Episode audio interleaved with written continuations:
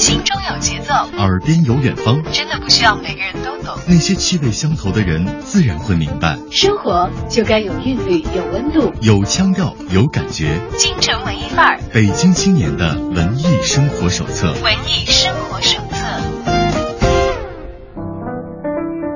在京城文艺范儿遇到有故事的小伙伴，欢迎大家把耳朵停留在 FM 一零六点六文艺之声的电波另一端。我是小昭，今天下午为大家迎来了一位非常有意思的小伙伴，我觉得他像一个榜样，像我们所有朝九晚五的人一样，跳脱出了原有生活的桎梏，而给自己带来一片新的天空。今天他来到直播间的时候，给我带来了一本礼物，叫《多肉植物新主张》，是他曾经出过的一本书。而现在呢，他正在筹备一本新的杂志，叫《花视觉》。我们欢迎 JoJo 来到我们的直播间。，JoJo 你好，你好。周周是我们四川老乡啊，哈，什么时候来到北京的？啊，大学大学就在北京读的，哎，所以一直在这里很多年，对对对，大概扎根下来了。嗯，有十年了。你当时念大学念的是花艺相关的专业吗？没有，没有，没有，变成一个这么专业的跟植物的生活相关的人。嗯，还是喜欢。喜欢这个，那你原来念什么专业的？我们打听一下嘛。英语，英语专业。对，哎，这个专业好像很百搭，干什么活儿都应该 不影响才对。所以你刚毕业的时候是做了什么工作？呃，我就是在家电行业做策划，然后做媒体关系。家电行业的策划，感觉是好像一一下子会给人一个很很机器感觉的既视感。嗯，怎么会后来出这个跟多肉植物相关的书啊？这差别有点大吧？对啊，也是很偶然吧。就是呃，第一个是自己很喜欢，然后还有就是因为我当时做家电行业的时候，那个很忙，就是。促销什么的几乎每天都有，然后特别忙，每天工作到凌晨一点，然后第二天精神抖擞，八九点就到那个办公室开会，就属于这种状态，鸡血满满的女白领。呃，对，非常鸡血。然后后来就嗯，身体不行了，慢慢的身体不行了，然后后来我就辞职休息了一段时间。然后在这段时间期间，然后我喜欢上了养这些小植物，然后慢慢慢慢把自己呃养的这些心得啊，包括祖盆啊这些放到网上，然后就有好多人喜欢。后来就有出版社找我，就出了这个书，这样。嗯，所以。这个其实算是自己在间隔年的时候，自己意外的一个收获，整理的笔记这样子，对，放到网上受大家欢迎，于是应出版社的邀约，就有了这本多肉植物新组章。你知道，其实今天你带这个礼物来的时候，我好开心啊，因为我是一个传统的多肉植物杀手。从有的时候我们来直播间做客的嘉宾，他们会传授我们一些经验之后，我开始逐渐不会把多肉养死了。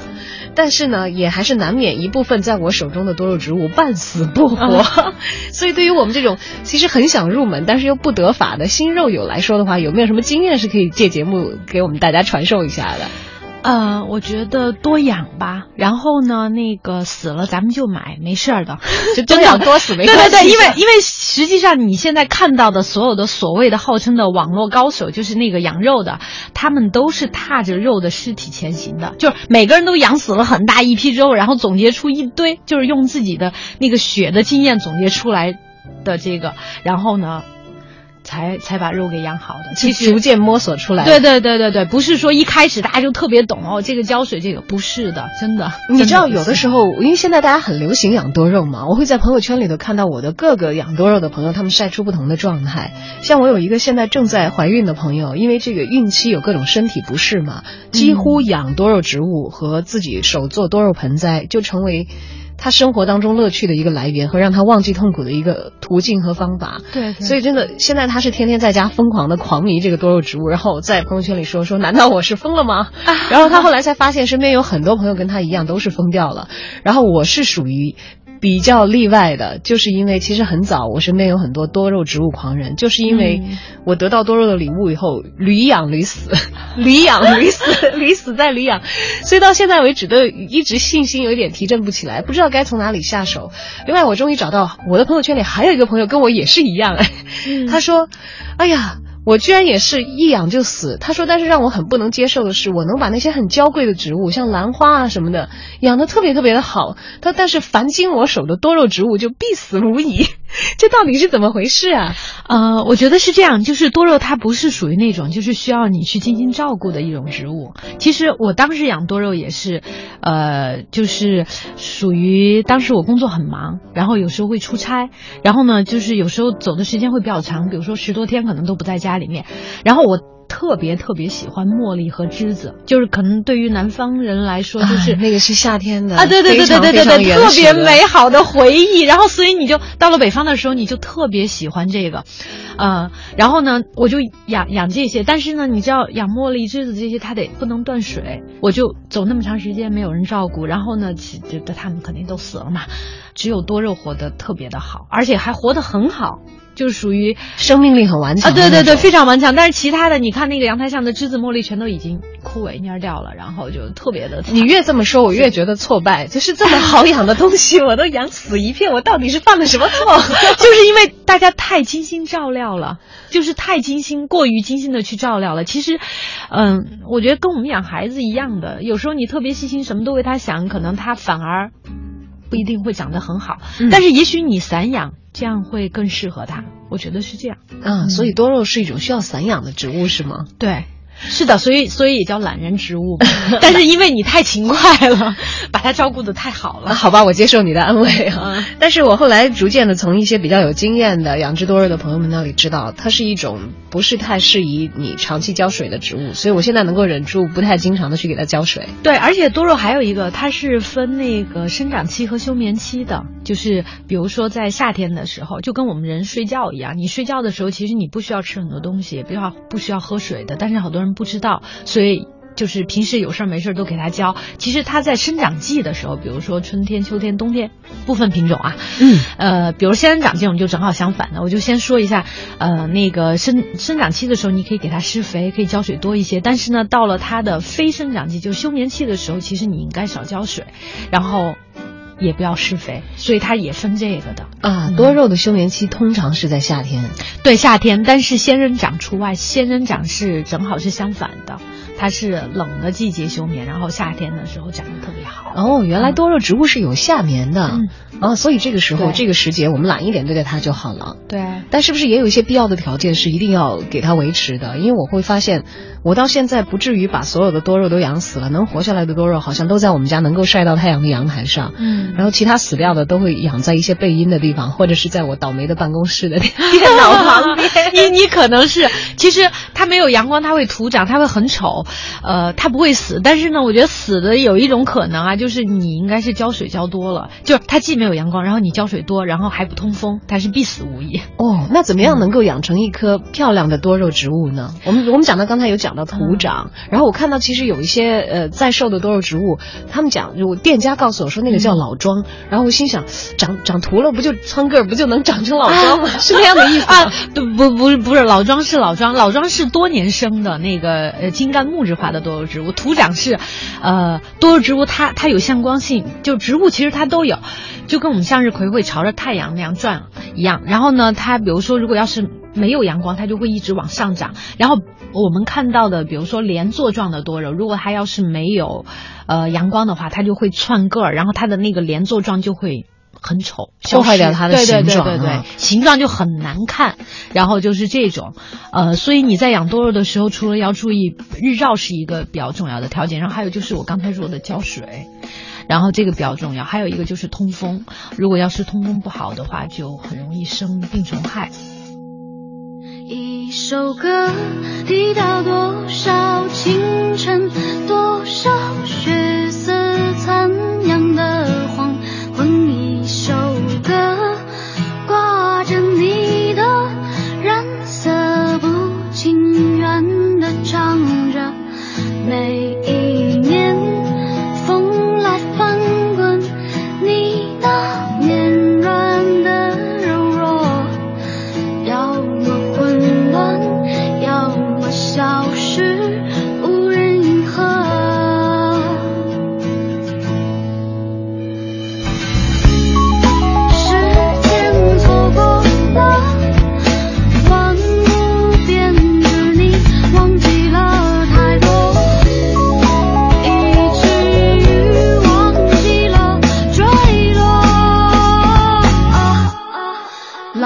So.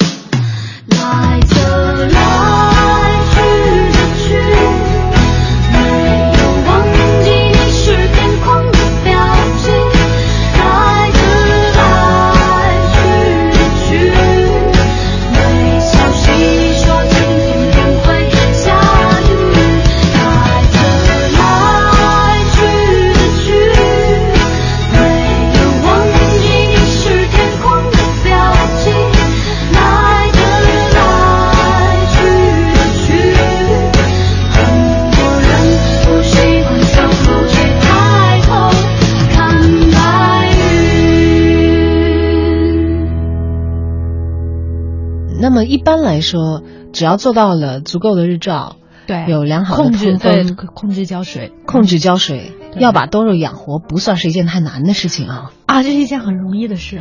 哎，那在养在什么样的土壤上？因为我刚才一翻啊，发现，呃，周周这本《多肉植物新主张》其实里头有很多懒人养懒植物里头可以变得更加懒的办法，因为他都把它们都列出来了。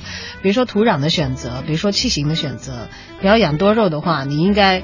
呃，准备哪些东西，应该怎么样来使用，等等等等等等。哇，这个功课做的好细哦。嗯，反正土壤是这样。呃，如果要是咱们不是露养的话，然后比如说在那个呃玻璃房里边养，然后呢，我们注意一下选择的器皿，就是透气就行，有底孔最好。就是不要用那个没有底孔的，呃，然后呢，土壤呢，就是也是用透气性的。我们现在用的比较多的，可能就是鹿沼土啊、赤玉土啊这些，呃，保水、排水、排气的这些性能比较好的土壤都可以。嗯，都是能够给它提供一个比较良好的生长的机制啊。对，哎，然后刚才你讲到了说，如果通风不好，多肉是会容易长虫的。我们也看到这本书里头有特别的这一篇，嗯软体昆虫、蜗牛鼻涕虫。会。哎，我觉得有这些的时候，因因为是这样，我们那个多肉从那个大棚过来的时候，其实它会有一些虫卵在那个土里面，嗯。好多时候我们都不知道，所以呃，通常我都会推荐大家，就是拿到了那个就是从大棚来的那个多肉之后，都把土全部换掉，因为土里面会有虫卵。但是呃，大部分的人他不会换，可能买了然后哎很好看就放在一边，然后就开始养，结果慢慢那个虫它虫卵到了合适的温度，它就会孵化，然后它就会出来，比如介壳虫什么的。哎呦，我像原来在南方生活的时候，我看到植物上爬着一只蜗牛，蜗牛会觉得很自然，好像很有美感。但是如果是养多肉，看到爬出来一只蜗牛的话，它可能会危及到多肉的生命。对，，呃，反正蜗牛和鼻涕虫这种有一个方法可以解决，就是撒盐。撒盐，那多肉不会死掉吗？不会，如果撒在浇水那个盐会不会？我说的是撒在那个蜗牛和鼻涕虫的身上，很残忍就是了。然后你会看着它们慢慢的，哦，化没了，呃，就就就就变成一个干的，还是化了没有？呃，化没有，化没有会有一点痕迹，很可怕。我天哪，这是他们的生化武器啊！对待他们的。而除虫的话，一般来说，我们嗯在家里养植物的话，可能也不太了解那些嗯农用的一些什么杀虫剂啊等等等等。其实呃有，其实有有一些北京有好多做的不错的，比如香山植物研究所这种，他们出的好的都可以在家里边用，但是我们都不不推荐，因为尤其是家里边有小孩啊，或者有的，你你可以用一些就是呃，比如说我刚才说的用盐啊，或者是你在那个多肉的土的表面放一些那种就是有点带尖的那种小石子儿。其实这样的话，蜗牛也不会爬上去啊虫子就不会太喜欢对对对对对对，可以用这些方法，或者如果有介壳虫，我反正有时候我也会这样，就是用镊子把它夹掉。嗯，所以对于在家里要养殖多肉的朋友们来说，一个很好的建议就是，你从大棚把你心爱的肉肉接回家的时候，呃，最好的办法是先给它把原有的土换掉，然后用自己呃再采买的这些机制来给它搭配。因为其实换土的这个过程也比较有利于大家买到的散的多肉，自己可以拼接成为一个盆景啊。嗯，是是是，哎，拼拼接盆景这个东西，我发现现在好好疯狂。我朋友圈里大家都在做各种各样的尝试，但是我现在还不太敢尝试，就是我得要先把它们 养活。前两天我有一个朋友，就是他在做他的盆景之前呢，他想到做一个多肉花环，因为大概可能在网上看到了哪个漂亮的图片，嗯觉得我的材料也很不错，嗯然后就自己做了一个多肉花环，两天以后就心疼的拆掉了，说不行。他说我本来喜欢多肉植物是因为它生命力很顽强的，就就掉下来的叶子，后来叶茬嗯它自己都长出来一个新的个体了。但是这次插好花环以后就漂漂亮了一天，第二天就打蔫儿了，没有精神了，所以他赶紧又把他的那个花环卸下来，把植物回归到盆里。好好的给它养起来，所以是不是那些美观的动作是不可以随便采取的？没问题，没问题。呃，我不知道它是怎么养的哈。还有就是它用做花环的那个机制是什么？一般来说，我们做好了那个就是多肉植物的花环，包括相框也是，我们通常都会需要把它平放，大概养上半个月，因为我们用的那个机制一般都是水苔，当然也也有的人用那个泥土，但是泥土如果要是它的根系没有把它抓牢，它会刷刷往下掉土。会影响美感，所以我们一般都用水苔。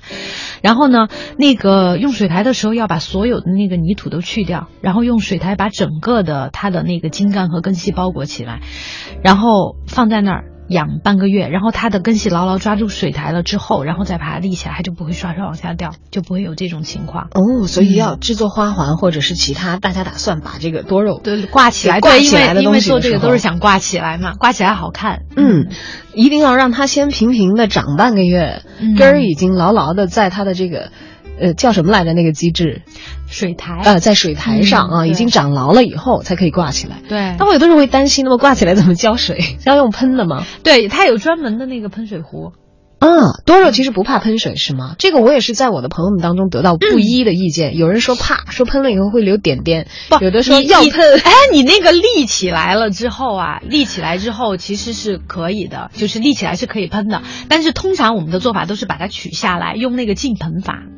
就是因为它用的那个花环不是是镂空的吗？嗯然后你可以找一个比它更大的一个盆子，然后就是比如说隔一段时间就把它取下来，放在那个盆子里面，让那个水苔慢慢的浸泡，然后吸饱了水，然后完了之后再拿出来把水沥一下，就是至少让它不要滴水，然后再挂回去，会用哎这个方法。基本上这个办、这个办法实实行的周期应该是多长？呃，我我不知道是，反正就北方来说啊，北方如果要是秋天的话，我觉得，呃，一周一次，有时候三天一次，因为就是。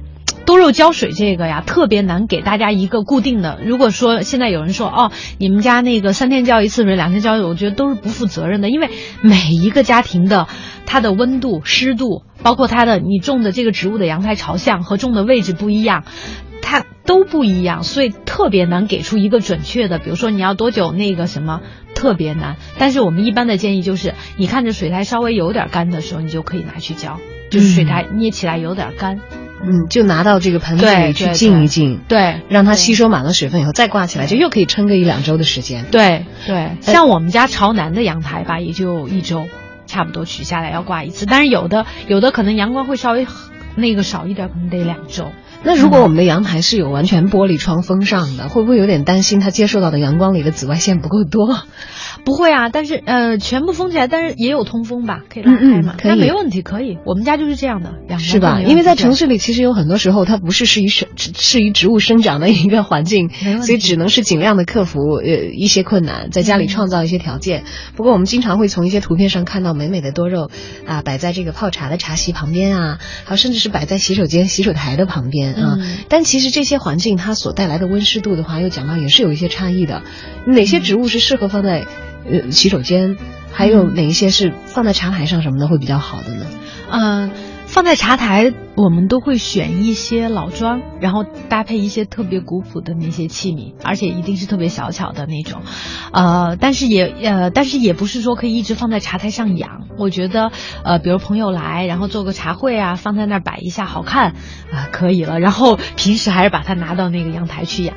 呃，卫生间呢，还是选一些就是耐阴的十二卷属的那些多肉植物，像普通的，比如景天科，现在比较热的，我觉得都不太适合放在卫生间。但是我们如果要是，比如开 party 有朋友来哈，然后摆一下，就跟花儿一样的，它毕竟还是有装饰效果的，我觉得是可以的。哎，叫十二什么来着？适合十二卷，十二卷。对，就是玉露啊、玉扇啊这些品种。嗯，这样的一些品种是比较能够耐阴湿的环境的，而像刚才讲到的景天科 是不不湿不湿，但是是耐阴的。啊耐阴的啊，耐阴的。如果太阳晒的稍微少一点，它们也嗯。还能也还比较顽强的对，存比比如说，比如说其他的多肉植物可能两周就徒长特别丑，它可能得到三周四周。但是你也不能一直给它一个对对对，不能不能，它还是得需要那个一些阳光的。嗯，刚才讲到了多肉植物的种类，然后这方面其实我是一团乱麻的，所以如果要学习的话，基本上大家入门级的比较好养的多肉植物是以哪些科呃为主的？呃，景天科会比较多一些，因为好看嘛。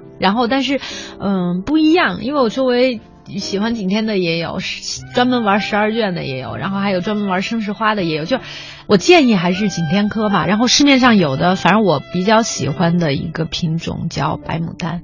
是我比较喜欢的，就是呃是杂交的一个品种，嗯、它的生存能力非常的强。我上次回了一趟四川，大概我有我从九月底一直到一月份才回来，几个月，小半年的时间、啊对对对，，很长时间，然后没有浇水，没有死，长得很好，而且特别粉白粉白，我当时都惊呆了。但是，呃，阳台上有其他的品种就死了。就已经是就多为啊干涸。啊，对对对，就时间太长了，我都没想到这个品种的这个呃这个耐耐旱的能力啊太强了，所以我觉得如果新手的话养养这个，而且也很好看。哎，这么想起来，我我我往往会想到这个南北方的一个对比啊，因为我我来北方生活的时候，我就会觉得不像咱们南方，嗯呃，湿润多雨，好像什么植物掉到土里它自己就会长，长得枝繁叶茂的。我觉得北方好像植物要生长的要困难一些。那多肉植物呢，到底它是更加适宜南方那样的湿湿潮的天气，还是因为北京的干燥，其实反倒给它提供了比较有利的生长的条件？love, it is a river that drowns the tender reed. Some say love, it is a razor that leaves your sword to bleed. Some say love, it is a hunger and endless aching need.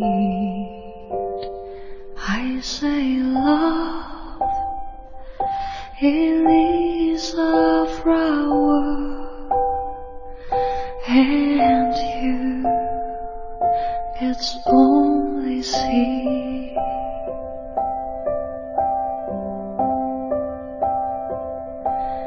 It's so hard, afraid of breaking.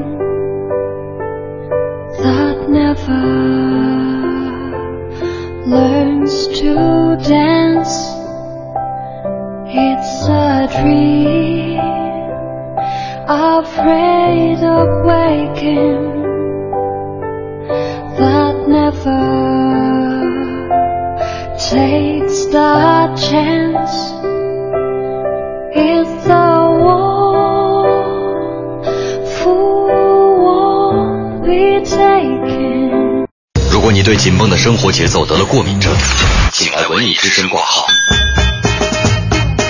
如果你对无聊的笑话得了聆听冷感症，请来文艺之声接受治疗。新的夏天，新的灵魂。新的夏天，新的灵魂。FM 一零六点六，文艺之声，新文艺，新青年的聚集地。新文艺新青年的聚集地。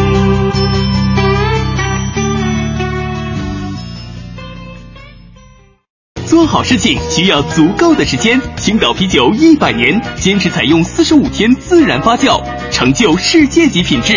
用心在做，成功在握。青岛啤酒，青岛啤酒畅享欢聚时刻。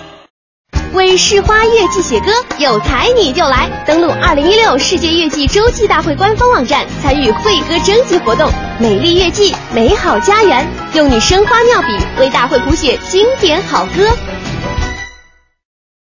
热烈庆祝北京嘉达集团成立二十周年！北京嘉达雪佛兰诚邀您到店赏车，试乘试驾，更多惊喜欢迎致电零幺零八三六九六零六零。嘉达，您的汽车专家。华素愈创牙膏，洗牙、拔牙、熬夜上火都会损伤口腔黏膜，小损伤大问题。华素愈创牙膏特有专业修复成分，保护黏膜，健康口腔。华素愈创牙膏，华素制药，专研口腔愈创二十五年。太平洋直销车险与您共同关注路况信息。塞车拥堵，大车小车川流不息，太无常。追尾剐蹭，拍照取证，报警报险，别慌张。我是高清高品质行车记录仪，我为您全时保驾护航。即日起投保太平洋直销车险，就有机会获得高清行车记录仪，幺零幺零八八八八。全程扫描交通路况。一起来关注路况。目前西二环官园桥到月坛南桥的北向南车辆依旧行驶缓慢。高速路方面，机场高速围沟到北高的进京方向交通拥堵；京承高速黄岗桥到吉祥寺桥的进京方向也是车多的路段。德胜门外大街德胜门桥桥区的北向南依旧车辆行驶不畅，提示司机朋友小心驾驶。听天气知冷暖。听天气之冷暖，北京市今天下午到夜间多云转阴，有雷阵雨，最高气温二十九摄氏度，最低气温二十摄氏度。今天天气相对凉爽，适合外出游玩。周末两天雨水将频繁的光顾京城，提示大家出门的时候带好雨伞，提前做好出行安排，注意行车安全。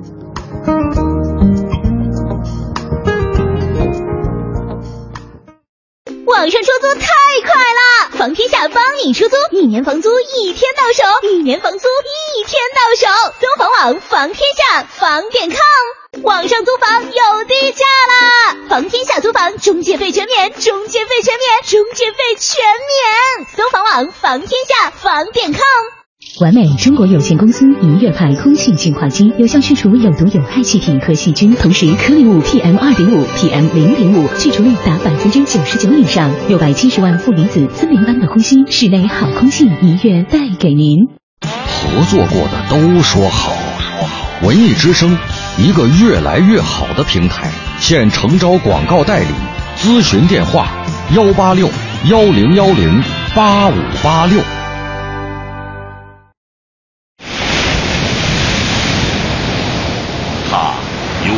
涛拍岸、卷起千堆雪的豪迈，他有虚空落拳、千仞直、雷奔入江不再息的气魄。他有轻按渐平如柳带，旧溪阴暖复纯丝的柔美。它有泉眼无声惜细流，树阴照水爱晴柔的情怀。水源保护，造福万代，让我们的孩子依旧能够欣赏水的壮美豪迈，品味水的清澈甘甜，感受水的柔美情怀。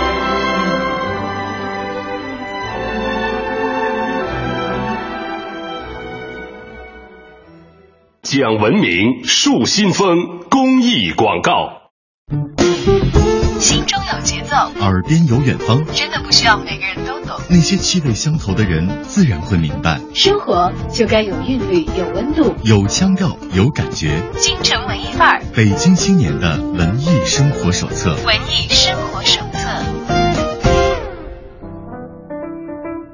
嗯，我觉得应该更适合干燥，因为它原生环境就是非洲这种地方，呃，然后呢，嗯、呃，反正我知道有花友就是他们在广州养这个，就是因为多肉其实它吸引人，还有一个就是不光是它的形状，还有它的颜色。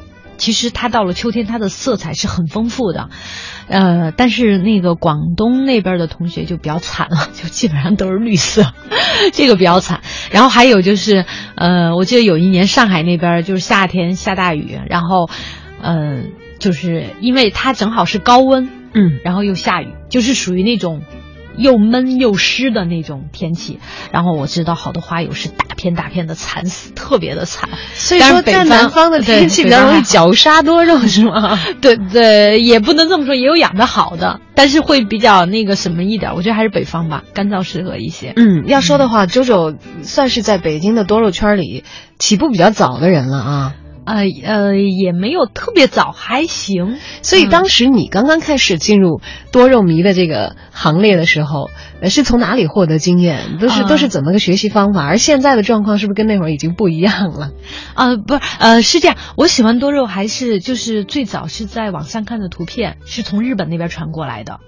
就是呃，因为我所以你也会发现，我们现在国内的那个多肉组盆也比较偏。日本的那种风格，对，就是特别小巧，摆在桌上好可爱。你知道，在那个国外，加州那种多肉都是特别巨大，就是参天大树型，啊、对对对对，高啊，对对对，我们经常看西部片那种。对对对对对，是吧？特别大，尤其是像芦荟那样的长相的植物啊，很夸张的。就是就是大家都是用于园艺的，就是大家种种在院子里边，然后特别巨大一棵，不像我们现在国内玩的都是特别小，然后微景观。对对对，那种就是因为我觉得还是受日本那边的影响比较大。嗯，然后呢，当时是在互联网上看到这个，我觉得哇，好可爱，好好看，然后就。特别喜欢，然后这样喜欢上多肉植物。嗯，女人嘛，对于漂亮的东西都是从来没有抵抗力的啊。但是要说的话，引起了兴趣，开始去寻求这个学习的道路的话，那个时候也是没有师傅指点的啊。对，都是在网上找资找资料，然后自己学，要不然就是跟花友讨论。哎，我这个这样，呃，那个怎么回事？然后这样慢慢的，然后然后自己再种死一一大大批，对，然后那个经验就慢慢的就来了，就属于这种。就积累起来了，嗯所以这本书《多肉植物新主张》也是对于那些多肉的尸体的纪念。要不是他们的话，我们可能得不到这样的一本经验之书啊，对，但是这本书其实更多的讲的是那个组盆的，就是一些组盆的搭配啊什么的。对，我们看到有这个器皿的选择、土壤的搭配、植物的选择，有好多。对，包括色彩的搭配。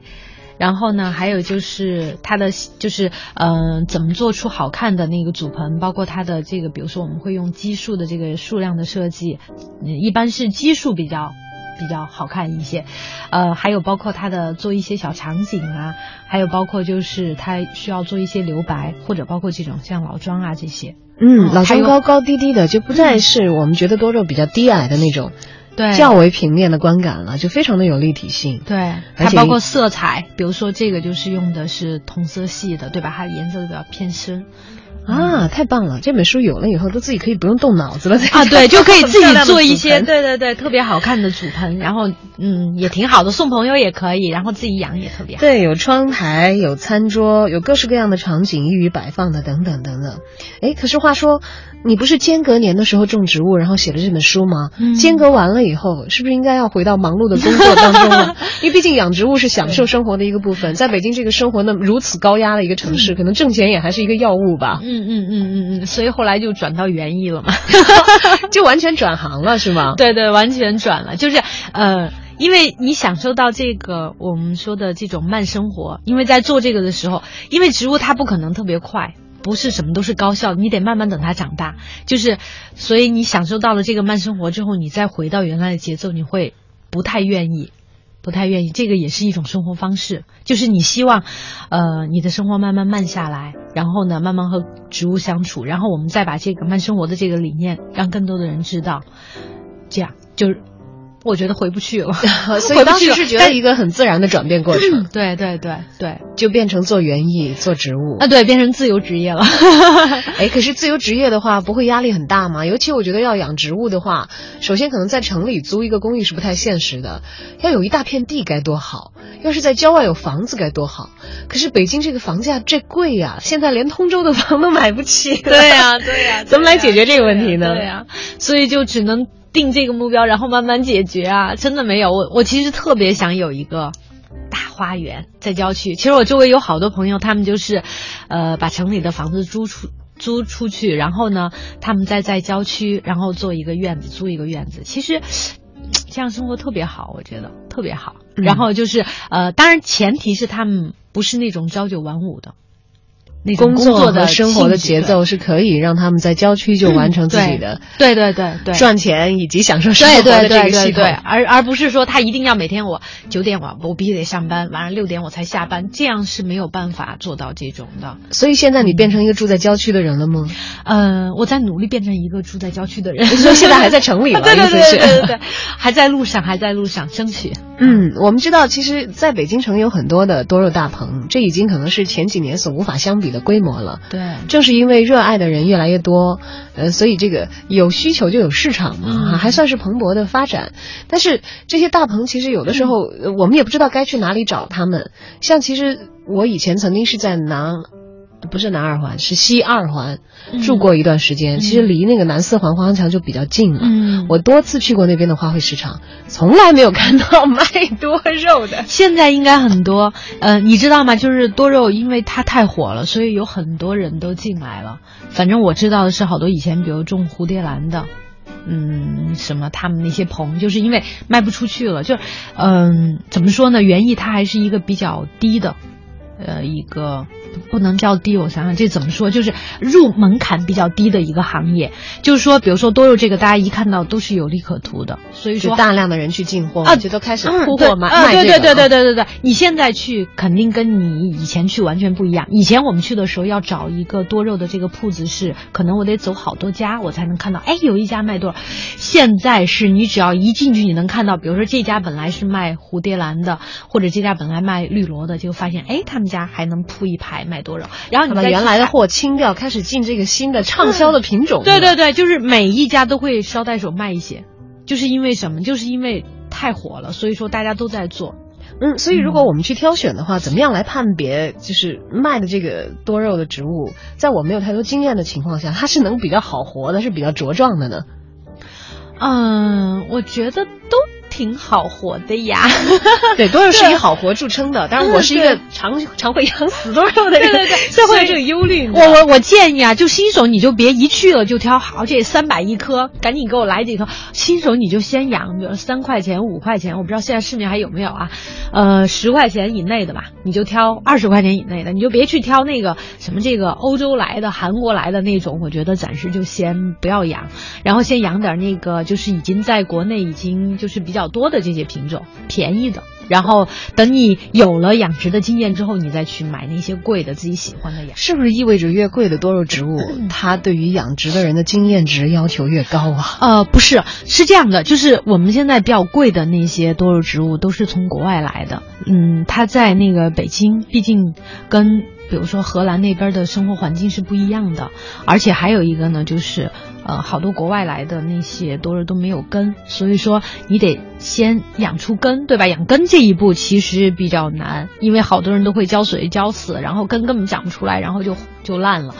养出根之后，它它有一定的吸肥料和吸水的这个能力之后，然后它才能够养得好，就好养活了啊！对对对，如果要是你刚刚拿到的这种，比如说国外的品种没有跟什么的，或者刚刚到的这种货，第一个是它本来就不适应北京的这个气候。其实包括他们现在，我周围有做多肉大棚的朋友，他们自己进的货其实也会死一批。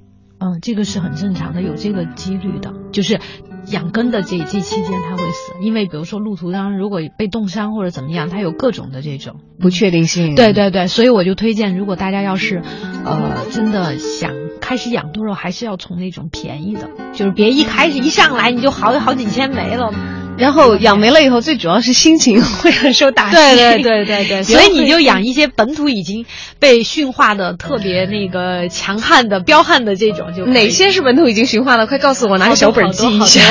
好多，比如说什么呃黄鹂啊，什么玉露啊这些，还有包括那个我刚才说的白牡丹啊，这些全部都本土已经驯化的特特特别的好。对对对，你就直接养就行。飞鸟归山林。落日入东海，我心上的人，你从哪里来？青山随云走，大地沿河流，这深情一片。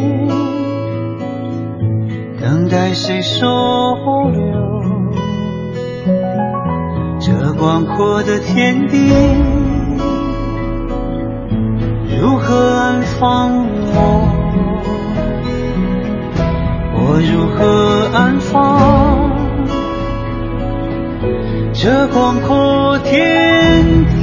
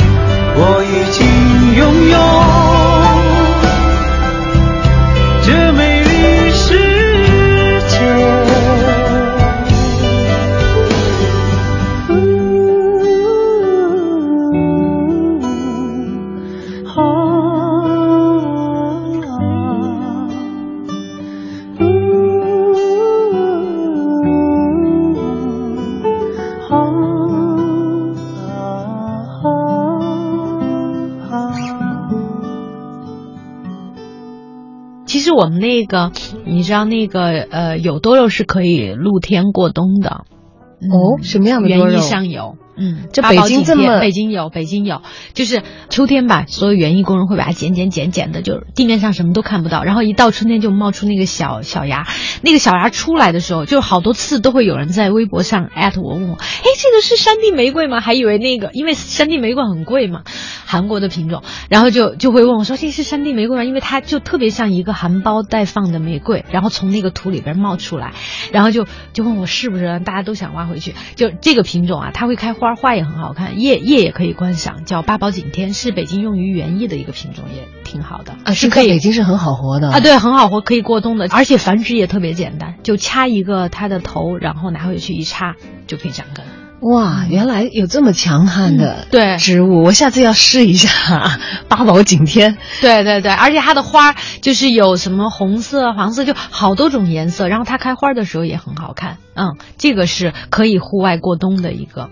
如果要是嗯、大家有花园的话，我觉得这个多肉可以。嗯，户外过冬，这个是有花园的朋友操心的事情了。像我们这种只有户内没有户外的 住家的人，那么在冬天的时候和在夏天的时候，刚才周周讲到了，说其实对于多肉来说的话，除了仙人掌是反过来的之外，基本上在冬天的时候是它茂盛生长的时期，嗯。在夏天的时候反而是它的休眠。嗯。休眠的时候要注意少给它浇水，少给它一些养料，而是不是在它茂盛生长的冬天，我们特别的做一些事情，它就能够长势比较良好呢？嗯，反正要施肥。哎，多少的肥该怎么施？呃，我们现在一般用的都是缓释肥，嗯，呃，网上都可以买到，大家淘宝一搜就行，就是能能搜到那个缓释肥。然后我觉得直接或者还有液体肥也可以，就是液体肥会不会麻烦一点？是不是有点像我像我们单位园子里头树上会挂一个袋子？啊那个我知道，我知道那个挂点滴那种，不用不用，液体肥直接兑水就可以，直接浇浇进去就行，但是不要浇在那个中心，就是那个多肉的中间。刚才你还说了一个，就是说那个浇水的问题，对吧？呃，有的说是可以喷在那个。嗯，那个植物的叶子上面的，有的说是不行，其实一般来说都是不行的。嗯，为什么呢？因为是这样，就是比如说我们说那个莲花呃莲花掌的这种哈，就是这种形状的莲座状的这种多肉，如果你浇了之后，它那个水会留在中心，就是如果要是比如说被太阳晒或者怎么样，那个水一直在，它有可能会烂心。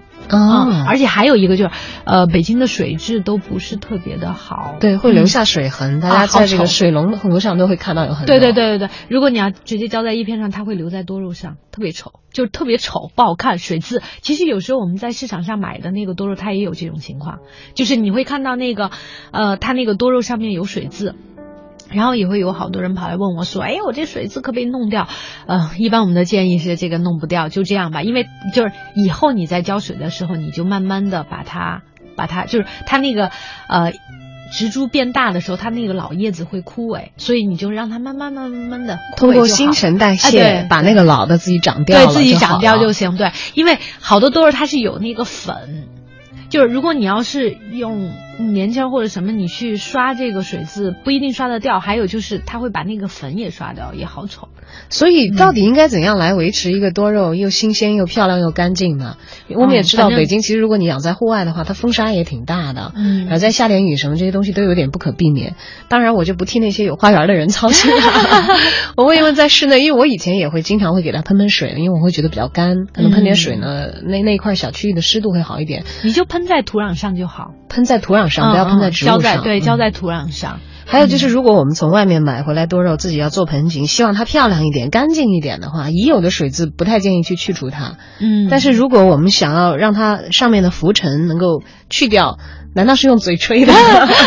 有有那种就是呃，反正我用的是那个摄影用的那种气吹，嗯、对对对，然后就可以把，因为你做完组盆的时候，它都会留一些土壤在那个叶片上粘着，嗯，但是有的多肉它比如说表面是被那个呃就是毛茸茸的这种，像熊童子这种，它只要一沾土壤，其实特别难去除，所以说最好就是我们在做组盆的时候就小心翼翼的注意不要让土壤粘在上面。所以做组盆的话，最基本的工具我们应该要准备哪些？嗯，我们要气吹，然后要铲桶，然后呃要有一个剪刀修剪，然后镊子是必不可少的。镊子我觉得特别好用，大家要去买那种就是呃不锈钢的那种偏长一点的，呃，然后呢既可以比如说呃。我们在种植物的时候可以用，然后未来就是，呃，长虫。当然，我希望你们都别长虫。长虫的时候把虫夹走也可以，就可以直接用镊子把那个虫物理性的去除掉。对对对，你就不用用药。但是如果要是你长的是根粉介这种，那就没有办法了，那你就得整个的。哎，而除虫的方式，我们如果看到有蜗牛爬上来，可以撒盐，就是刚才周周跟我们讲的啊。你也可以用镊子把它夹走。嗯，然后有没有那种可以自己有办法喷一点什么东西，虫就不过来的？天然的驱虫的一些东西，嗯呃，反正有人用石灰粉，哎呦，这听起来有点吓人啊！对对对，但是我没有用过，有人用过说石灰粉也是可以的，但是我没有用过，可以试一下。呃，然后对，呃，我我有用过，推荐的是用那个辣椒水。辣椒水，对，真的确定不是不是用刑吗？给给反正 反正我我是这样，就是大家用那个辣椒水了之后吧，就是呃你在去虫的时候一定要注意戴手套，因为那个小米椒很辣，然后切完之后你整个手都是辣的。所以辣椒水就只是需要把小米椒切碎，然后兑水，对对喷就可以了。对对对对对对，兑水喷就行。然后呃，但是这个得喷的次数会比较多一些。嗯，它是也是要喷在土壤。还是喷在虫上，要喷在虫上，要喷在虫上，嗯，对，让虫直接被拉死。哦，反正嗯，那个大家如果做这个辣椒水的时候，一定要注意，就是那个手，嗯，千万不要去揉眼睛什么的，会非常难受。哎，对，有有过那个自己自己黏膜什么的，有过自己这个煎油辣子或者其他经验的朋友们，应该会比较习惯用辣椒水这种天然除虫的方法。当然了，这是 JoJo 在多年的养肉的生活当中为我们总结的呃多肉植物的主张当中的其中一部分。嗯，而据说九月份的时候，新的杂志《花视觉》要跟大家见面。对对对，那个是花艺的。嗯嗯，就是我们我们呃。征集了就是中国本土的非常优秀的花艺师，然后做了这样一本，呃，叫《木刻》吧，嗯，它不应该算是杂志书。这个杂志书马上就要开始发刊第一期，对对对，九月，嗯，所以此前的工作是不是显得特别的繁重，而开始发刊以后就会轻松一点？呃，也也不会吧，因为我们会搞很多活动，然后来就是，其实我们当时做这个就是想，呃，想让就是中国本土的这些花艺师，让更多的人知道。就是我们现在，呃，大家看花艺会觉得哦，欧美的特别好，日本的特别好，但实际上我们本土的也有非常多很优秀的花艺师，就是他们散散布在全国各地啊，不光北京和上海，包括广东啊、四川啊，还有包括江苏啊，好多地方都有。嗯嗯，而这些花艺师们，他们也即将有一个作品的联盟啊，对对对对，是呈现在花视觉当中的。对对对。呃，所以大概对于周周来说，就只是把自己认识的这些朋友，他们定期的一些作品集结起来，整理一下，完成一个编辑出版的工作而已。啊，对，我们挑的都是优秀的，就是特别好的作品，非常好，我觉得完全可以跟那个日本那边的 PK 的那些作品很好很好，你们见了就知道，真的很好。哎，我发现你这个工作也很好哎，自己到处都是去寻访那些特别美的东西啊。嗯，可以在这个过程当中不断的去吸吸吸收。不断的去吸收生命带来的能量，你知道，我觉得多肉植物特别棒的一点，就在于它的生命力。可能它的这个容易养，促使很多人开始有了在生活当中增增添一点点花艺色彩这样的一个想法。而由于它很顽强的在生长，然后它长成老桩，它也不会太高，它可能会陪伴你很长很长的时间。这个你自己所呃，精心呵护的生命，它能够蓬勃的生长的话，我觉得是对于所有在生活当中感到疲累的人来说一个很好的安慰和鼓励。那么好的，我们找到 JoJo 也算是找到组织，等这个花视觉发刊的时候，定期的去学习一些关于花艺的知识，嗯我相信可以让大家在爱生活的路上变得更加的有办法、有力量。而在学习了相应的经验之后呢，把自己的一些细小的心思再放在里面，即使我们不可以像花艺师那样，但是也可以有一种新的方式来表达自己对于生活的理解和热爱。好，今天非常感谢周周来到我们的直播间，以后要有其他的问题请教的时候，还要把你再请过来啊。好啊，好啊，谢谢小张，谢谢大家。好，我们今天的节目就到这儿，也感谢您的收听，再见。